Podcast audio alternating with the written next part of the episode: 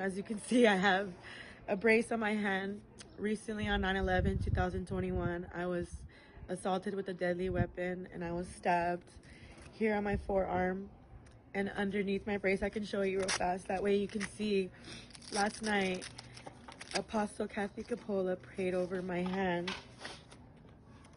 She laid hands on me and my thumb, this is where the cut is here. So I've lost complete like motor skills to my thumb, but now you can see that after Kathy Capola has prayed and laid hands on me, I'm able to do some things with this hand now. In the grace of God.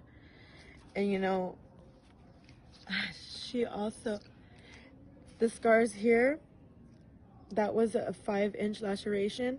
The scar is here, that's a seven inch. I almost lost my life that day. And so many unexplainable things has happened. The police let her go due to her being positive for COVID. And when that happened, I thought, how can I remain positive? How can I remain faithful and believe in God? But he was telling me to be still and know that he is God.